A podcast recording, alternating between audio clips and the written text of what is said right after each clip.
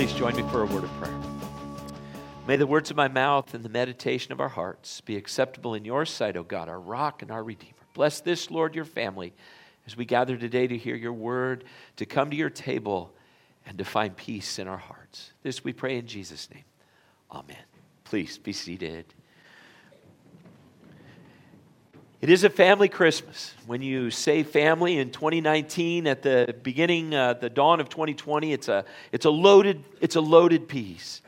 Because what used to look like family 100 years ago, now family is, means a different thing, depending on the context of your, of your life. But there's a, a, a number of consistencies with family. One is warmth and uh, figuring it out and getting along and closeness and togetherness and a little bit of dysfunction and, and you know how each family is unique and connects together. And christmas gives an opportunity to kind of figure that out I know in our uh, home yesterday, it was my mom's birthday yesterday. The family gathered together and it was fun and warm with, with lots of laughter. On Christmas Eve, we all do our thing with kind of our individual families. And then on Thanksgiving Day, we gather at my brother and sister in law's place and, and we do family. We have a number of traditions that we, that we do there, which have evolved as the children get older. And that's just kind of kind of fun. But every family kind of has their own way they, they do things. Maybe one of those is Christmas cards. And I thought that was the funkiest, weirdest looking Christmas card I could ever ever find. It's always fun to see the pictures of people to, to catch up and, and see how the kids are and where they're at, how it's going. And some of them are bizarre. Uh, you look at the thing, you're like, wow. And then the letters. Remember when a letter used to be the right thing to do? And not so much anymore. But some people, that's their tradition. That's, that's okay. And Christmas Day. Food. What do you eat on Christmas Day? Turkey? Prime rib. Prime rib's a winner. And they're almost out at Costco, so go, baby, go. Ham, potatoes. Yeah, it's all it's all good. And each each have your thing. And you have your special recipes, perhaps. Maybe you have your special rub to put on the prime rib. And it ain't yours if it didn't have the right thing on it. Every one of those is, is different. Different menu, different people, different mix, different feeling, different flavor. Of course, they never quite look like this. They're never quite absolutely staged and perfect. If I was to jump into this Christmas, I would offer there's no anxiety, no friction, and it's probably not real. Because sometimes Christmas feels sometimes Christmas feels like that. And I think you know exactly what I'm what I'm saying. It's real it's real life. It's just how it is. And then there's the tradition of gifts and gifting. And you end up with some of the things that maybe you never wanted. And this is a season, too, where people end up with exactly what they're looking for. I love to preach on Christmas Eve, and I do the later services, the 7, 9, and the 11 service. And it's always fun for me to watch, and it's almost a tradition to watch the, the young ladies sit in church and look at this marvelous, gorgeous rock and just kind of dazzles in the light of the Christmas tree as someone has been engaged before church and they sit. And I don't even know why I bother preaching to them because they're just like, oh. All of those things work together. The gifts, the giving, you know what people like, you know what they don't like, you know, you know how it works. And sometimes you don't, and you live with that as well. And then again, these marvelous cards that Chris Higgins brought remind us of the family tradition of worshiping together. I know there's lots and lots of stuff that goes on with family, and yet one of the callings that we have as the family of Christ is to, is to be regularly worshiping and to give honor and praise to our Lord Jesus Christ. And so our services here at St. John's, our family of faith, take on that, that marvelous focus of life and birth and Jesus and Christmas and, and the grace and truth that came and comes through Him. For some of us, it's a huge thing that we do as families. And for other, maybe it's a good year to say, hey, you know what? We typically do thus and such, but we're going to switch it up and we have a new tradition. This, this is what we're, we're going to do. And so we come to Jesus' family. You've got Mary and Joseph and Jesus, and the scriptures tell us there were brothers and sisters, and, and, and, and Jesus had a family. Jesus was not beamed in like Captain Kirk as an adult guy and in the transporter room and all that stuff. Jesus was born. Uh, Jesus was a young boy, Jesus was a teenager. I often wonder how that went for Mary and Joseph. I love this story where they were all coming home from Jerusalem from the feast, and Jesus is about a 12 year old, looks at his mom and says, Hey, I got to be about my father's business. Jesus lived in the context of family. And, uh, and the beginning story of that, the beginning piece of that is right here from Matthew chapter 1, verses 18 through 25. This is how the birth of Jesus, the Messiah, came about. His mother Mary was pledged to be married to Joseph, but before they came together, she was found to be pregnant through the Holy Spirit. Because Joseph, her husband, was faithful to the law and yet did not want to expose her to public disgrace, he had in mind to divorce her quietly. But after he had considered this, an angel of the Lord appeared to him in a dream and said, Joseph, son of David, do not be afraid to take Mary home as your wife, because what is conceived in her is from the Holy Spirit. She will give birth to a son, and you are to give him the name Jesus, because he will save his people from their sins. All this took, took place to fulfill what the Lord had said through the prophet The virgin will conceive and give birth to a son, and they will call him Emmanuel, which means God with us. When Joseph woke up, he did what the angel of the Lord had commanded him and took Mary home as his wife. But he did not consummate their marriage until she gave birth to a son. And, she, and he gave him the name Jesus. Family. It's family. It's all about family. And the big player was Mary, the mother of Jesus. And she's not a 27 year old pregnant lady with a job and a career and a college education. She's probably a teenager who's got family around her but can't figure out how this whole thing has come down. The angel came to her and said, Mary, when the Holy Spirit is with you, you're going to have a baby, and he's going to be the Most High, and it's going to be an unbelievable thing. And then Mary immediately comes and sings, My soul magnifies the Lord, and my spirit rejoices in God my Savior. But she's young, and she's single, and she's pregnant. And there's a lot going on in her heart and in her soul, trying to figure out what role she's going to play in God's redemption of the earth. And it's going to be done in the context of family, and she's going to be a major driver in that. But I imagine there was fear and anxiety and concern about how things would come down and what it would look like when the baby was on the way. Things that parents, moms think about. But she was the linchpin in this whole plan of God to bring redemption to the world. And then there's Joseph, the papa. I remember when my wife was pregnant with our children, I felt powerless. You kind of watched how it came down, and I could encourage and love and care and, and, and do some things, but ultimately it's kind of on the outside looking in of, of, of so much of that. And I wonder if Joseph felt that as well. He's watching Mary. He's figured it out. He's known that he's not the guy. He's young, trying to figure out where his life's going. He's in love with her. He's got it figured out. And, and all of a sudden, she's pregnant. And his expectations for family are changed and moved in the twinkling of an eye. And, and then an angel comes to him because he's a good man and he wants to do the right thing. The angel sneaks in, not in Luke's gospel, but in Matthew's gospel. We get the birth of Jesus through the eyes of the Papa.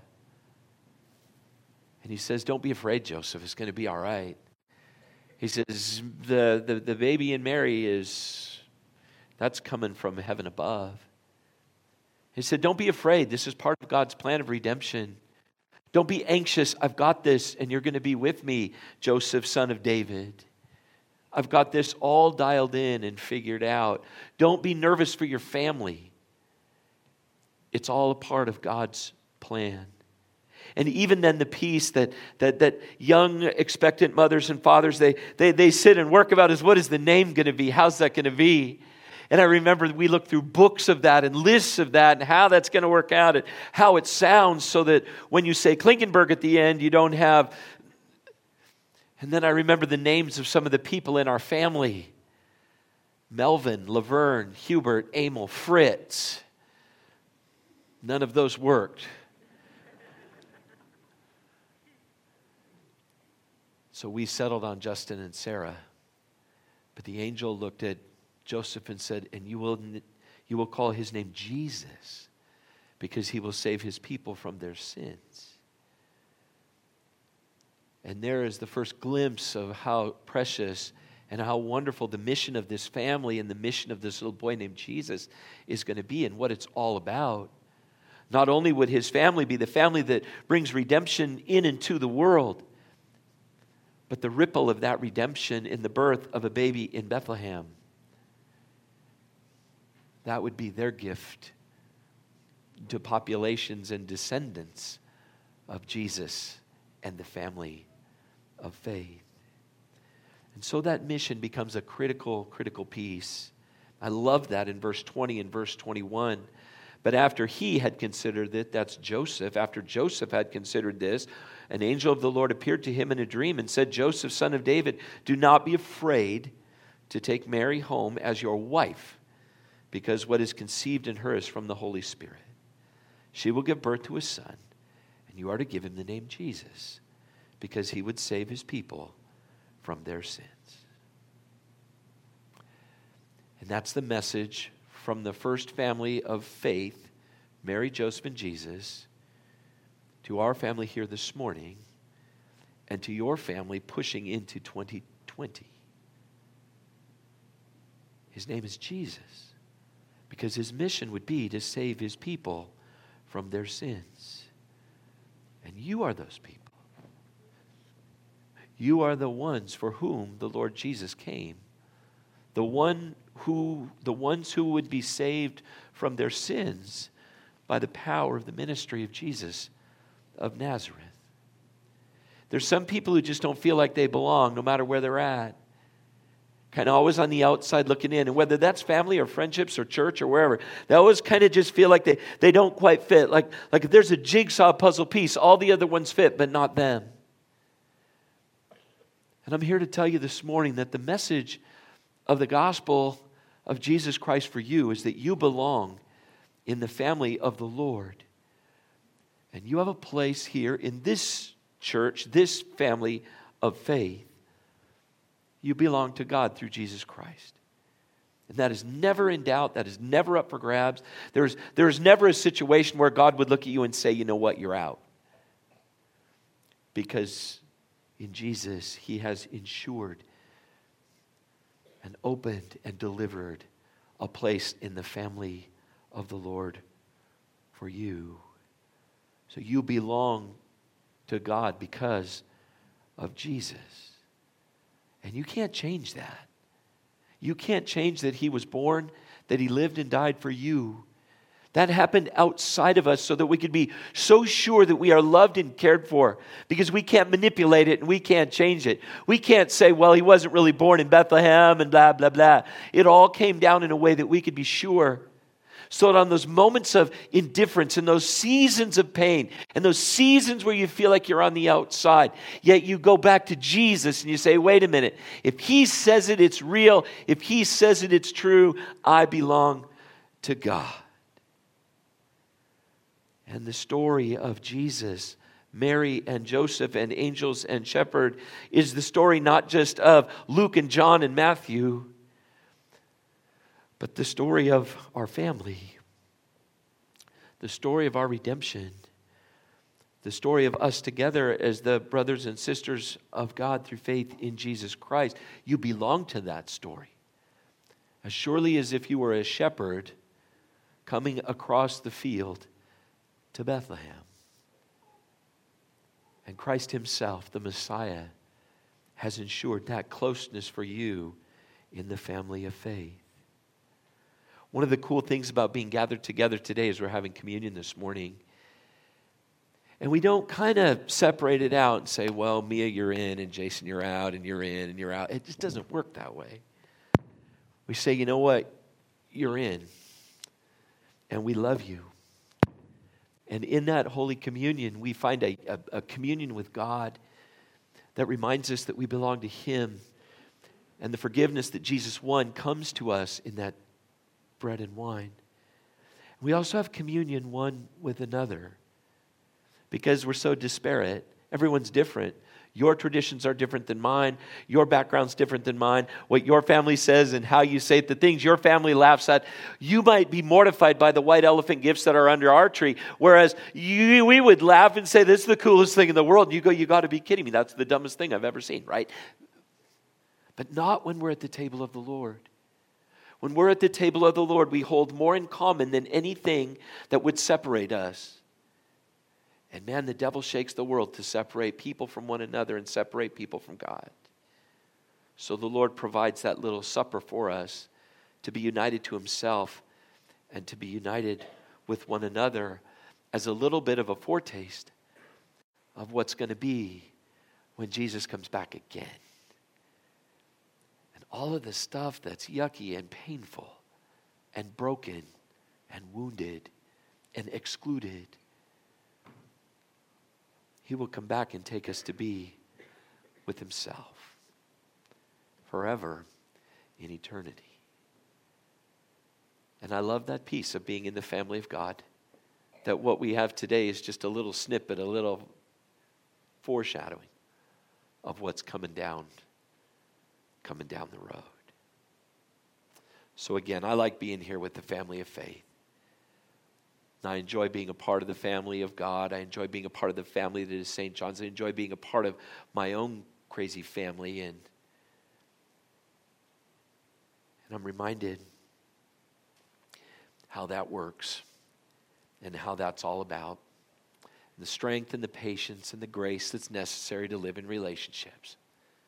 But all of that delivered to us in a marvelous way through Joseph and Mary and the baby named Jesus who came to save us from our sins.